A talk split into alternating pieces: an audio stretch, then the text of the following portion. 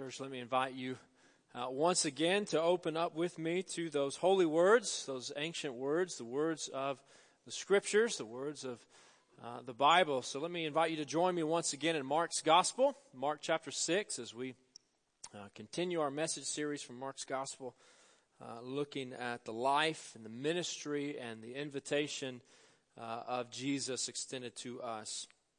And as we begin today, um, this is the beginning for many uh, of spring break.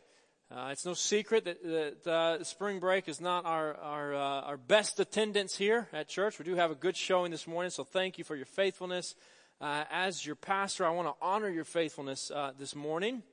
And so, as I call your name, if you would just raise your hand where you are and let us know that you're here. You think I'm kidding? All right, here we go. All right, listen for your name. Voltaire, Sir Walter Raleigh, Marcus Aurelius, Simon Bolivar, Thomas Jefferson. Hmm. Uh, this this must be the wrong list. None of these people are are here. In fact, all of these people uh, you may know uh, are are dead. They're no longer uh, with us. Um, but as I read these names again, I'm going to read these and some others. Let me encourage you where you are to see if uh, you can uh, re- recall or remember, or if you know in your mind who some of these people are. Uh, don't raise your hand this time, but but um, if you know, uh, uh, think those thoughts in your mind. and see if you can determine what all of these names have in common, because they do have something in common. So hear them again. Voltaire, uh, Sir Walter Raleigh, Marcus Aurelius, Simon Bolivar, Thomas Jefferson, Sri Krishna, Martin Luther, William Tyndale, Rosa Parks, William Wilberforce, Johann Gutenberg.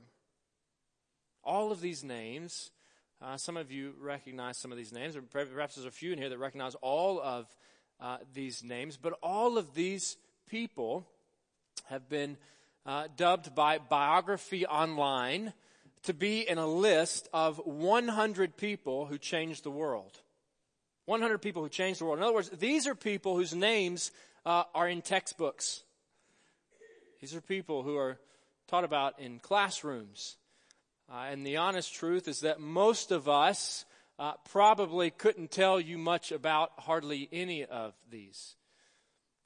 Now, if the world doesn't know or remember that Simon Bolivar uh, was instrumental in bringing democracy to South America uh, by leading nations uh, to their independence from the Spanish Empire, or if the world doesn't know or remember that William Wilberforce uh, was a British social reformer who uh, was instrumental in abolishing the British uh, slave trade. If the, if the world doesn't remember people like this, uh, then will the world remember you and me?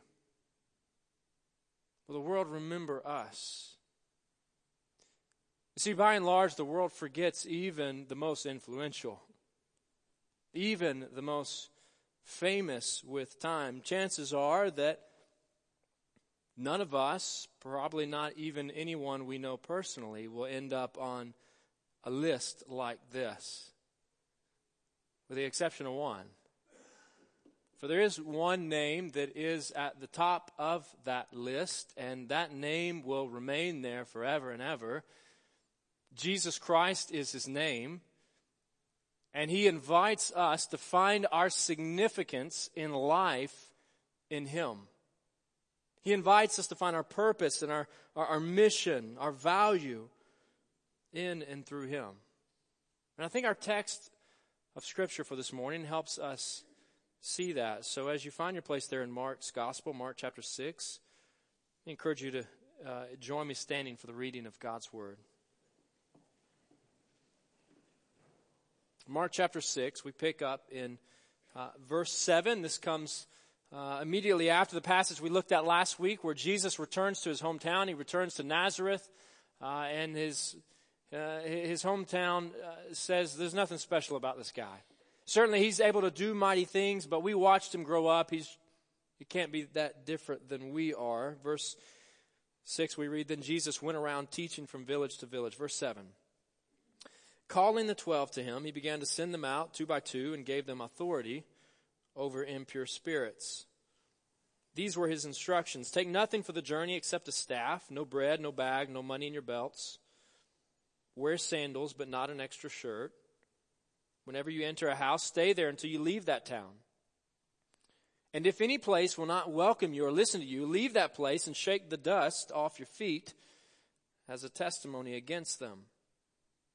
They went out and preached that people should repent. They drove out many demons and anointed many sick people with oil and healed them. Verse 14 King Herod heard about this. For Jesus' name had become well known. Some were saying John the Baptist has been raised from the dead, and that is why miraculous powers are at work in him. Others said he is Elijah. Still others claimed he is a prophet, like one of the prophets of long ago. But when Herod heard this, he said, John, whom I beheaded, has been raised from the dead.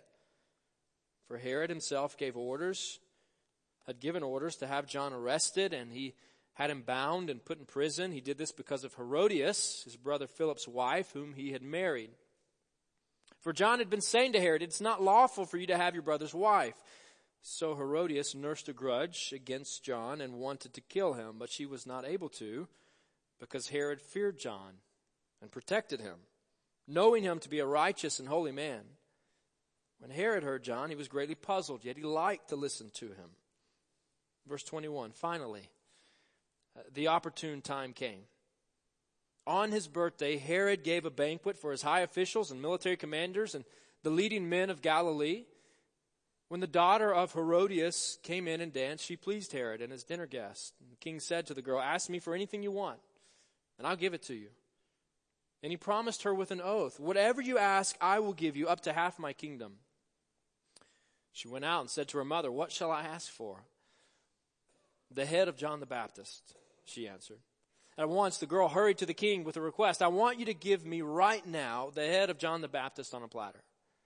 The king was greatly distressed, but he but because of his oaths and his dinner guests, he did not want to refuse her, so he immediately sent an executioner with orders to bring John's head.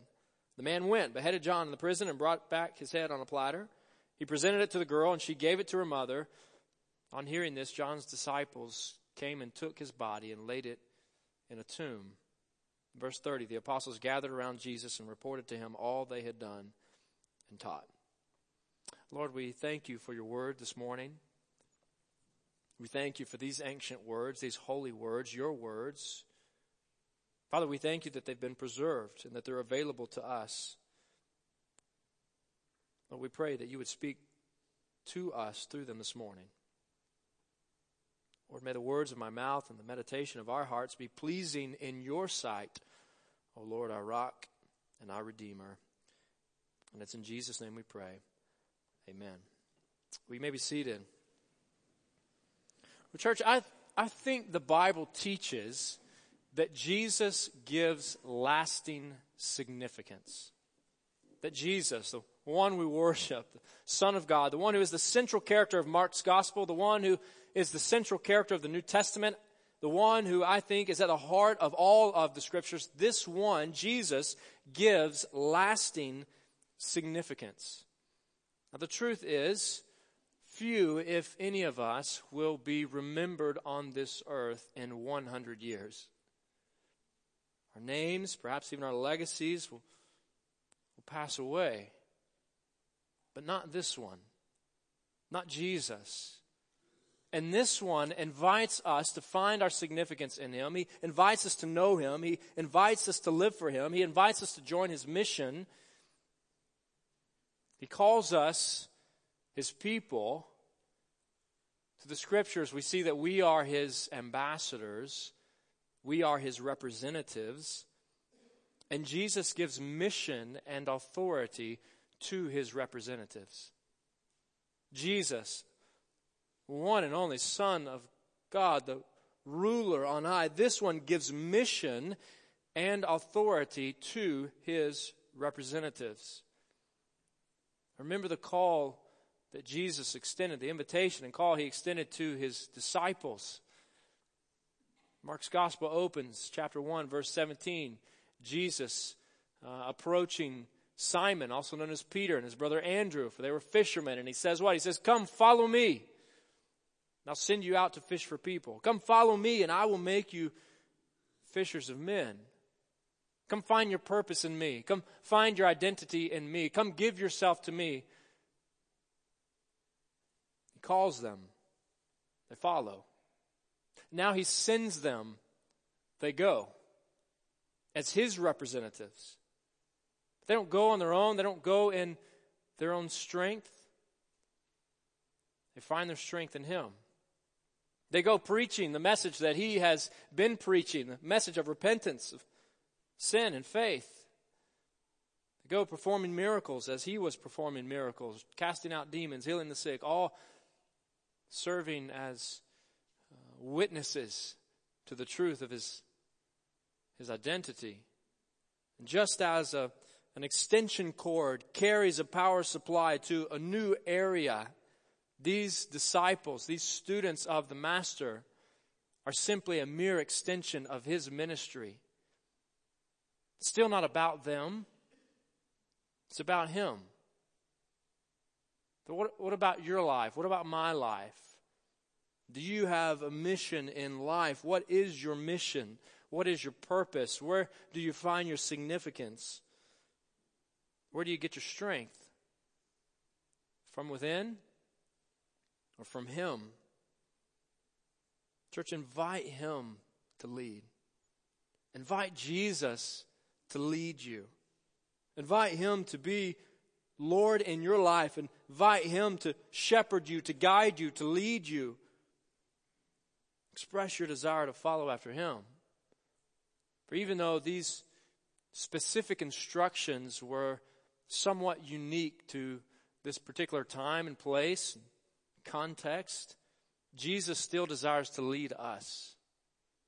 He calls us to follow Him. King David said of, of God in Psalm 23, The Lord is my shepherd. He's my shepherd. He's my guide. He's my leader. Jesus said to his followers, and still says today, John chapter 10, verse 11, he says, I am the good shepherd. I am the good shepherd. Let's invite him to lead us. Let's invite him to shepherd us. So, in your relationships, in your marriage, in your parenting, in your finances, in your scheduling, in your hurting, in all of your living, invite Jesus to lead you. Invite him to lead you. And trust him to supply. Trust him to supply for all of your needs. See, on this particular occasion, Jesus sends out the twelve. And he sends them with specific instructions, telling them, in this case, to take really the bare minimum to take only what they need for the immediate journey, emphasizing that there's an urgency to the task at hand. And that while they go about the mission, they are to trust the God of the mission to provide for all of their needs. For He is the one who supplies for them. Do you know that this same God that we read about in the pages of Scripture is the unchanging one whose character remains the same? He's the same one who supplies our needs as well. There might be something in us at times that has a tendency to say, well, wait a minute. I've worked hard. I've succeeded in achieving a degree or a couple degrees for myself. I've I've done well when it comes to relating to people. I've wooed CEOs and administrators and others with a winsome personality in order to get me where I am today. You know, we're quick to credit ourselves where, where God is the one who ultimately deserves the credit for all of these things find their ultimate source in Him. He is the one who supplies our needs. Paul writes to the church at Philippi and he thanks them and encourages them. He thanks them for their generosity. And he reminds them that God would supply for their needs. Philippians chapter 4 verse 19, he says, And my God, which by the way is our God, the only God, will meet all your needs according to the riches of his glory in Christ Jesus. My God, he'll, he'll, meet all your needs. Maybe not all your wants, but He will meet all your needs. He will take care of you. And as we serve Him, as we get to know Him, we, we want to serve Him. We want to find our significance in Him. We want to pursue Him. We want to know Him. We want to live for Him. Those who know Him want to serve Him by participating in His mission, and we do so because many don't know who He is. The world, by and large, fails to grasp Jesus' identity. The world fails to recognize who he is, fails to grasp his identity, fails to acknowledge that, that he is God. For King Herod, King Herod is mentioned in this chapter. King Herod, also known as Herod Antipas, was one of the rulers of Galilee and Perea from shortly after Jesus' birth, around 4 BC, to year AD 39. And this was uh, the Herod that Jesus appeared before uh, on the day of his trial. Uh, Luke's gospel tells us that, that Pilate, when he found out that Jesus was a Galilean, sent him to Herod. Pilate didn't know what to do with him. The scriptures say that, that on that day, these two, Pilate and Herod, who had been enemies, suddenly became friends over, over the trial of, of Jesus. But this Herod is at this stage in Jesus' ministry, he's hearing about Jesus. He's not met Jesus, but he's hearing about these remarkable things, these mighty works that are taking place. And we read verse 14 some were saying John the Baptist has been raised from the dead, and that is why miraculous powers are at work in Jesus.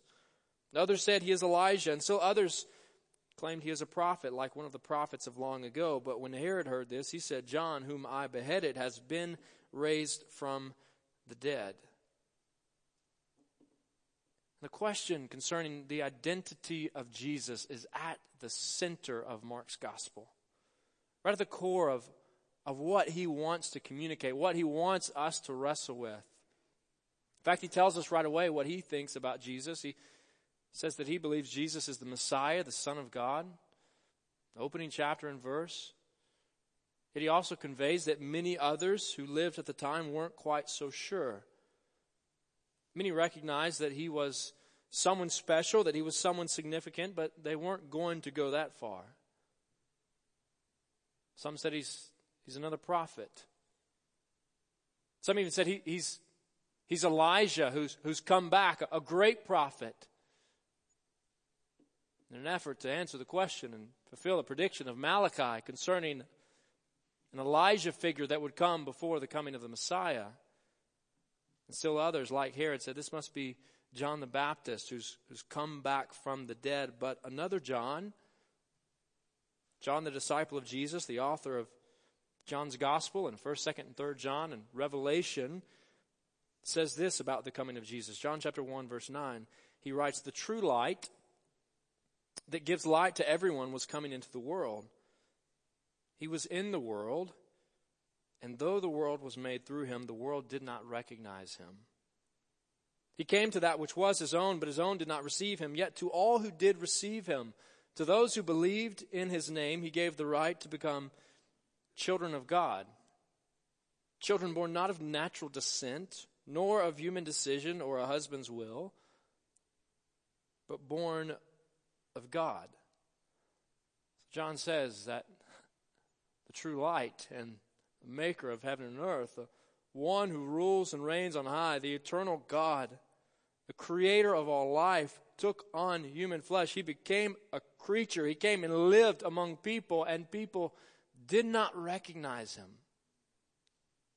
Failed to see who he, who he is.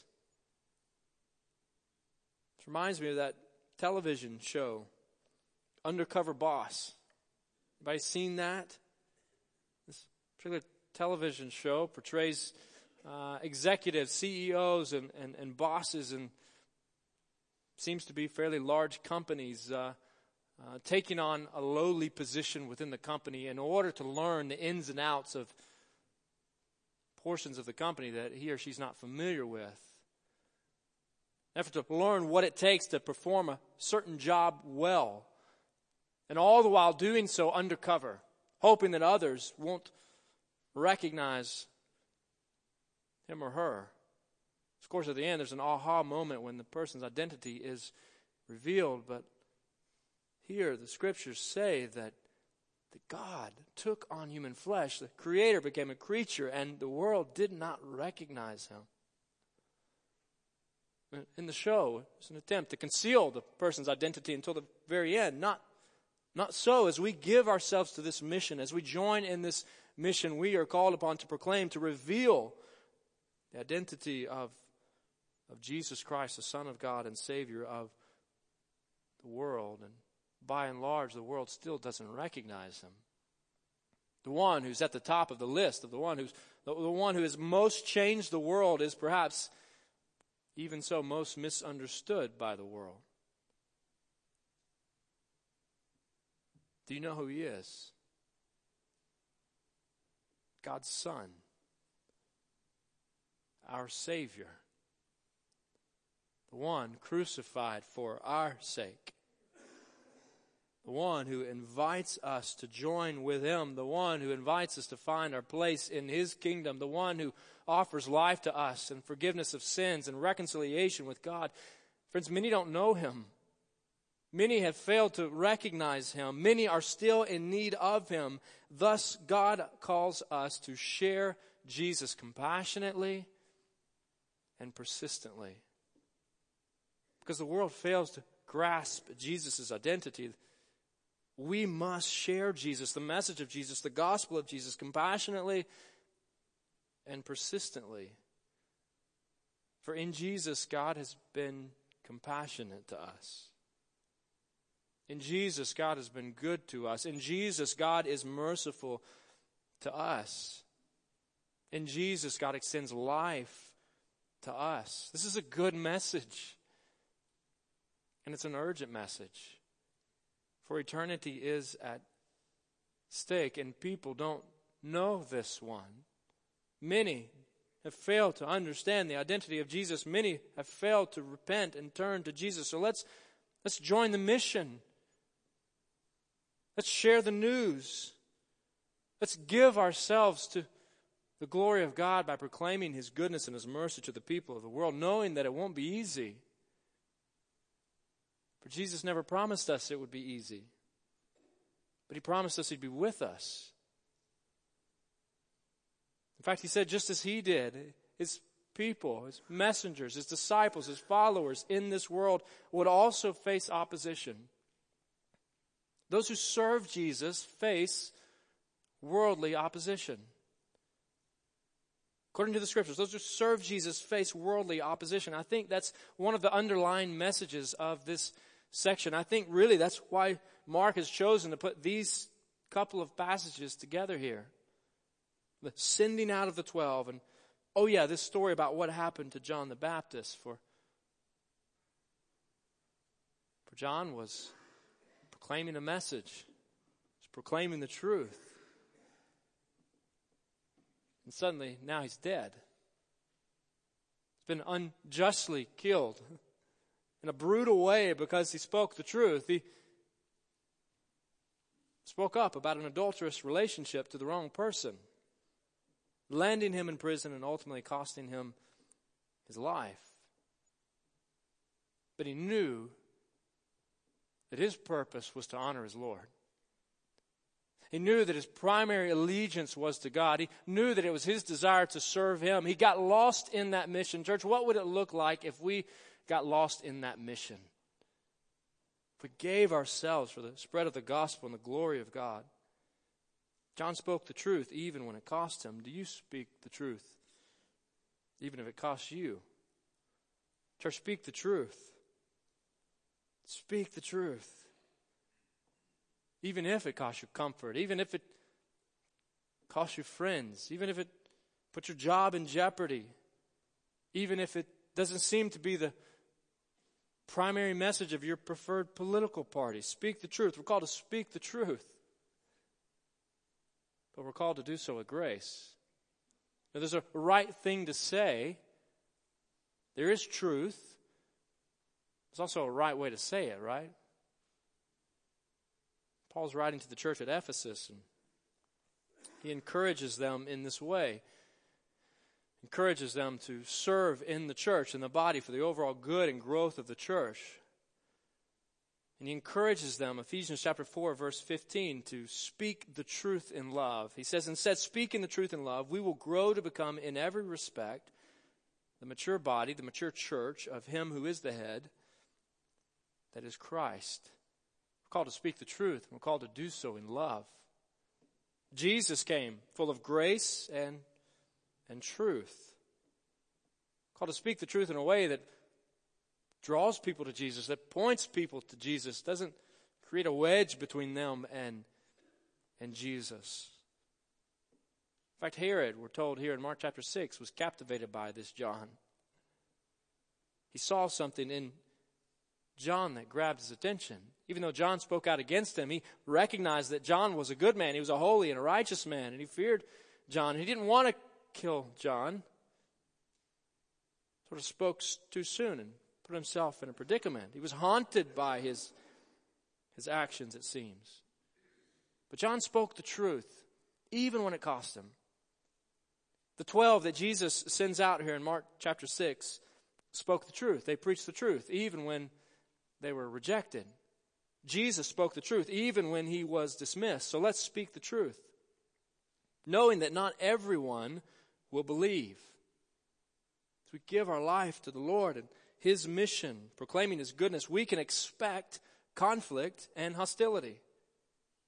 It's part of it. We can expect conflict and hostility. We can expect to be opposed at times if we're faithful. You know, safety is a good thing. Brick walls, seat belts, airbags, life jackets, guardrails, law enforcement. These, these are good things. Safety is a good thing. But significance significance. That's an even better thing. An even better thing. Safety is an attempt to protect life so that it never ends. Significance, according to the scriptures, I think, is an attempt to allow your mission and your life to extend be far beyond the end of, of your life. And Jesus invites us to join something that never ends. He invites us to know Him. He invites us to find our significance in Him. He invites us to live for Him. He invites us to approach Him confidently. He invites us to call Him who is Lord our friend. He invites us to approach God as, as our Father. He gives us hope. Jesus gives us hope. For even though Jesus said his people and his mission will face opposition in this life, that opposition will soon come to an end. The king will return. Soon the king will return, and all who follow the king will enjoy him forever. So let's anticipate that day. Let's anticipate the Lord's return. Let's look forward to the day. By faith, let's believe that the day is coming. Let's long for the return of the King. We can sing and we can shout, we can praise the Lord because the King is coming. The King is coming. And if you know Him, you have every reason to rejoice, knowing that your life finds significance in His. For your name and my name may, may not ever be found in textbooks. But if you know Jesus, they will be found in his book. For he knew you before you were even born. He knows you today. God will know you forevermore and invites you to know him forevermore. He is coming for his people. He is coming for those that recognize he is Lord. Is he your Lord? Do you call him Lord? 1 Thessalonians chapter 4 verse 16. For the Lord himself will come down from heaven with a loud command, with the voice of the archangel, and with the trumpet call of God. We, we've heard some impressive horns this morning, even some trumpets. I got a feeling we've not heard anything like this trumpet, the trumpet call of God, and the dead in Christ will rise first. Verse 17, after that, we who are still alive and are left will be caught up together with them in the clouds to meet the Lord in the air. And so we will be with the Lord forever. Therefore, encourage one another with these words. Church, be encouraged today. Be encouraged by the words of Scripture today, the words of God today, for, for the King is coming. The King who gives us lasting significance, significance both in this life and in the one to come. So, until He comes, may we live for Him. Father, I pray that you would help us to do just that. Lord, that you would continue leading us, guiding us, shepherding us, calling us, conforming us, that we might be faithful to you, that we might live for you, that we might serve you. Father, help us to get lost in your mission. Father, we thank you for your compassion, your grace in our lives. We thank you for extending the invitation of salvation to us through Jesus. Father, I pray that there are those here this morning that don't know Jesus, that you would draw them to repent, turn to you. Father, I pray that you would lead all of us to pursue Christ, to give ourselves for, for your glory in us. Lord, lead us now as we respond to the truths of your word capture our attention and our affection. Fix our eyes on Christ, and it's in His name we pray and ask these things. Amen.